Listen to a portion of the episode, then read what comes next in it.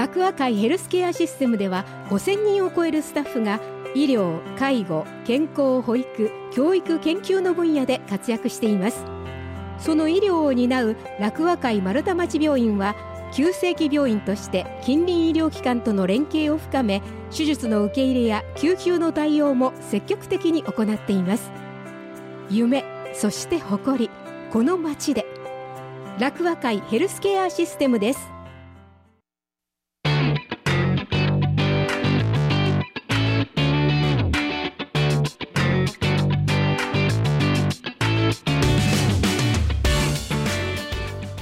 京都リバーサイドウォークローカルミックス水曜日。リバ犬のコーナー。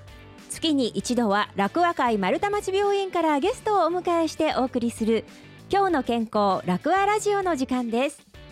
ナビゲーターの佐賀根幸子です。この時間は楽和会ヘルスケアシステムの協力でお送りいたします。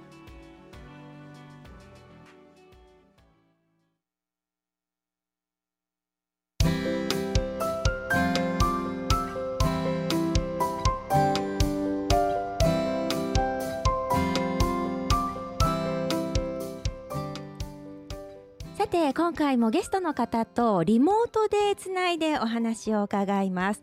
え今回のゲストは前回から引き続き医療法人社団楽和会え丸太町リハビリテーションクリニックの院長でいらっしゃいます森原徹先生にお願いいたします。森原先生こんにちは。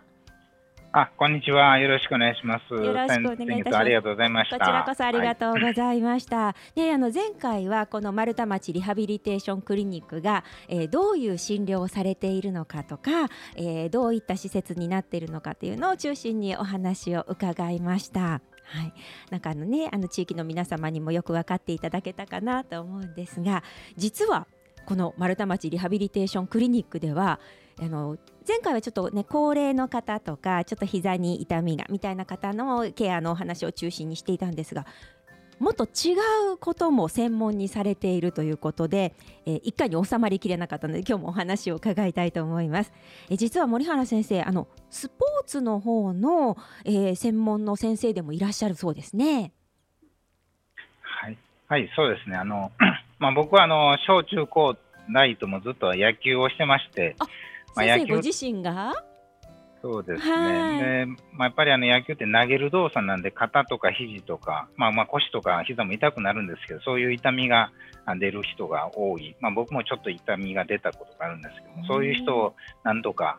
まあ、競技復帰させようという取りあの取り組みを今もしています。あそうなんですね。あのスポーツされている方ややっぱりねどうしてもこう使っていると故障があったり怪我があったりということがあるのかなと思うんですがどういったことが多いんですか？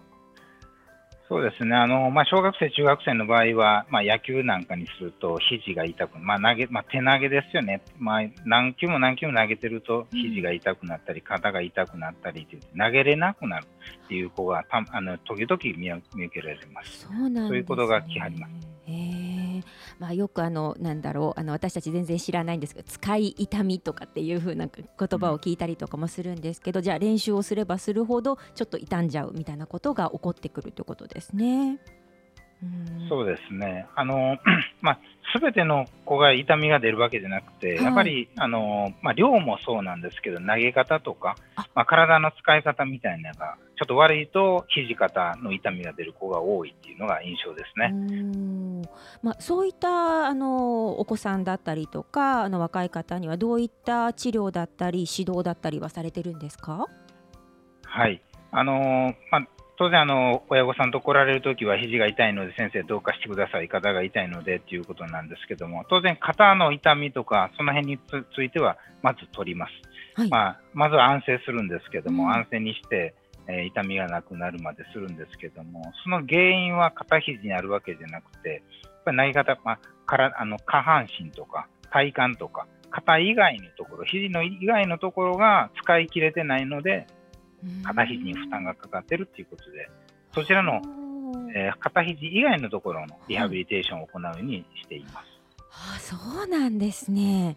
へえ。なんかあの私たちその全然知らないものからするとすごく意外な気がします。そうですね。やっ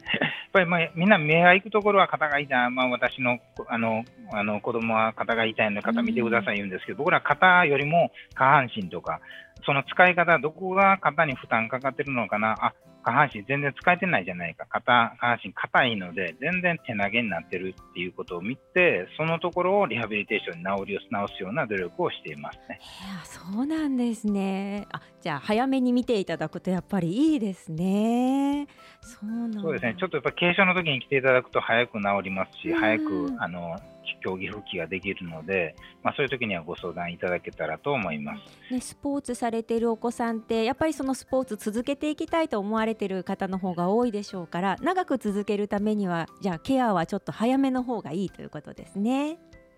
そうですね、本当にあのあの軽症の時はすぐ治りますし、逆に言うとね、あのリハビリをしてあの、体がよく使えるようになって、前よりも球が速くなったり、パフォーマンスが上がったりするので、あの逆にそういうところで喜ばれることもありますので。まあ、あの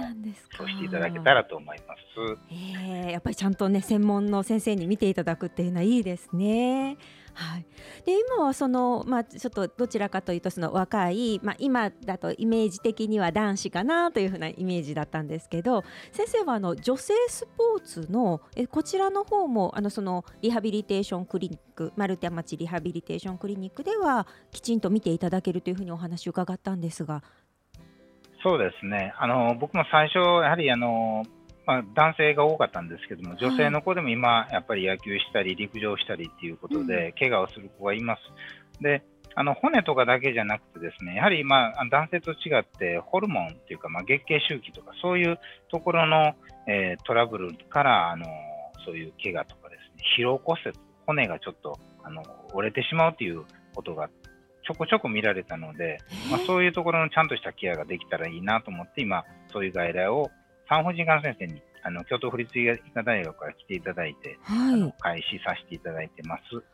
そうなんですか。いやあのやっぱり女性の立場としてはなんかこうやっぱりこう特有のそういった体調の波があったりとかもしますから。まあ、スポーツされてる方は多分そういったところでもいろいろとケアが大変なんじゃないかなと思うんですが疲労骨折とかにもつながってくるんですね。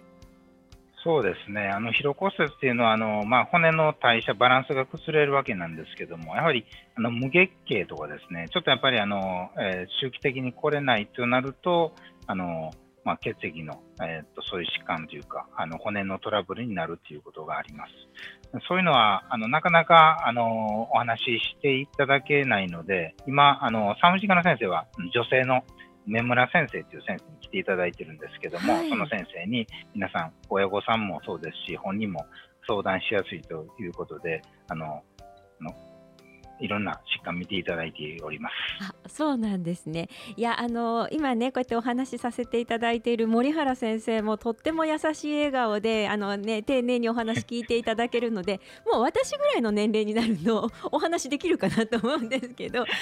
やっぱり若いお嬢さん方だと男性の先生にお話しするのはちょっとお話ししにくいなという方もあるかなと思うので、そういったところはそういうねあの女性の先生にあの産婦人科の先生が来てくださるとちょっと安心してお話できるでしょうね。そうですね。あのこちらであの採血してですね、うん、いろんなあの貧血、まあスポーツ貧血っていうのがちょっと一番多いんですけども、貧血があるかとか、貧血でちょっとパフォーマンスが落ちてるかというのも見えれますし、バランスの、まあ、ホルモンバランスの検査とか、エコーであの腹部のエコー検査をしてちゃんとしっかりあの原因をあの調べていただいてますので、あのとてもいいんじゃないかと思っています。そうなんですね。スポーツであれなんですね。貧血っていうのが起こるんですね。スポーツ貧血っていうのがあるんですね。そうですね。あの、ちょっと走りすぎると、あの、足の下に、えー、まあ、血液が流れたときに、血球が潰れてしまって、あの、まあ、あの、血球が、ああの少なくなって貧血を起こす場合もあるんですけども、プラスこういう女性特有の無月経とか月経不順っていうのがあって、そういう貧血につながるということもありますので、まあ、そういうところをちゃんと見ていただけてるのいいかなと思います。いやでも。あとはまああの食事とかですね、まあ、栄養バランスに関しても、そういうところも、あの指導があるので、はい。えーあのその辺またご相談されたらいいかなと思っています。うん。今ねお話ししているとちょっと若いお嬢さん方のイメージでお話を伺ってたんですがちょっと中高年になってきてもやっぱりまたホルモンバランスが崩れてくることがあるかなと思うんですがそういったところも対応していただけるんですか？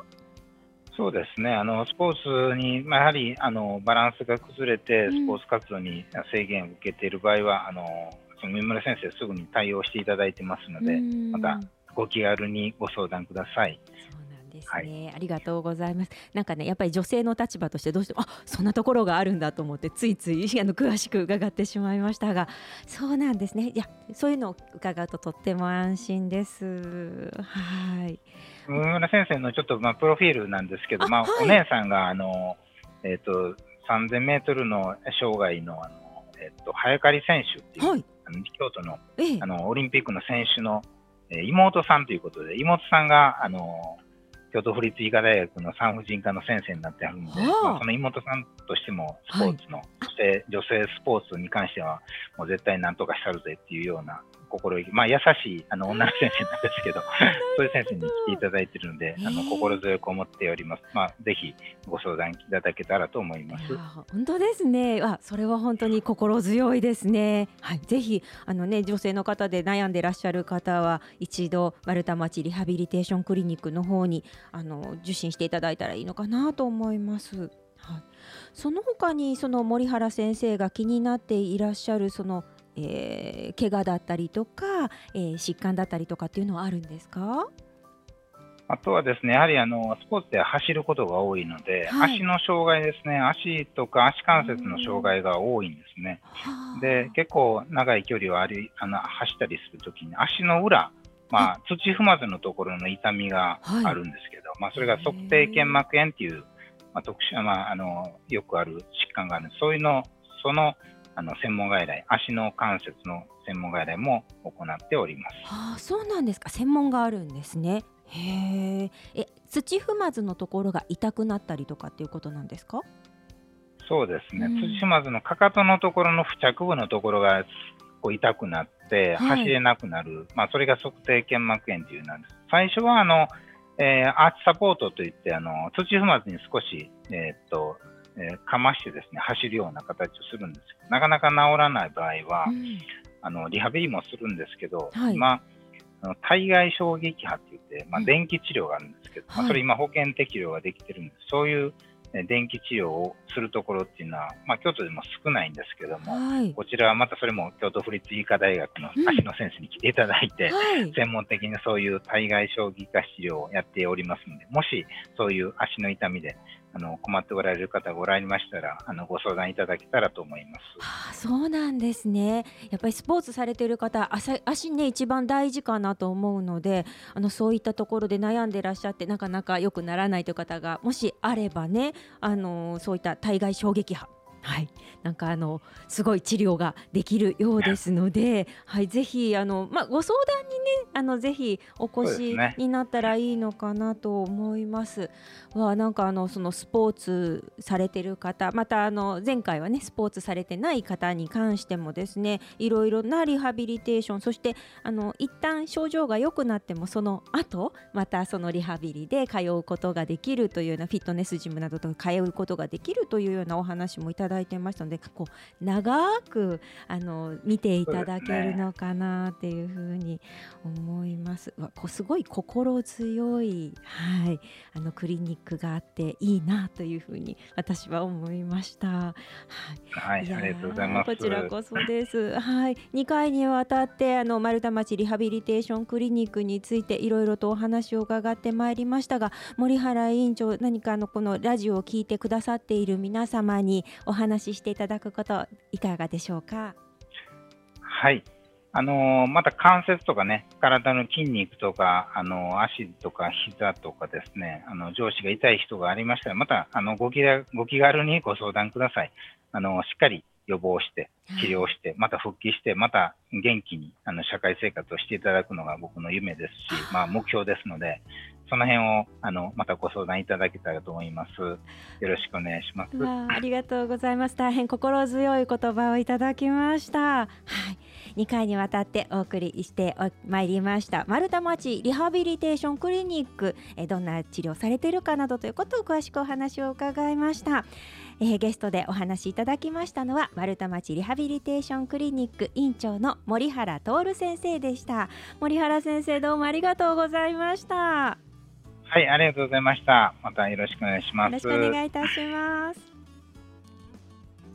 いかがでしたか？このコーナーは放送終了後ウェブサイトからお聞きいただくこともできます。ラジオミックス京都のウェブサイトの今日の健康楽和ラジオのページでどうぞお聞きになってください。今日の健康楽和ラジオ。この時間は楽和会ヘルスケアシステムの協力でお送りいたしました。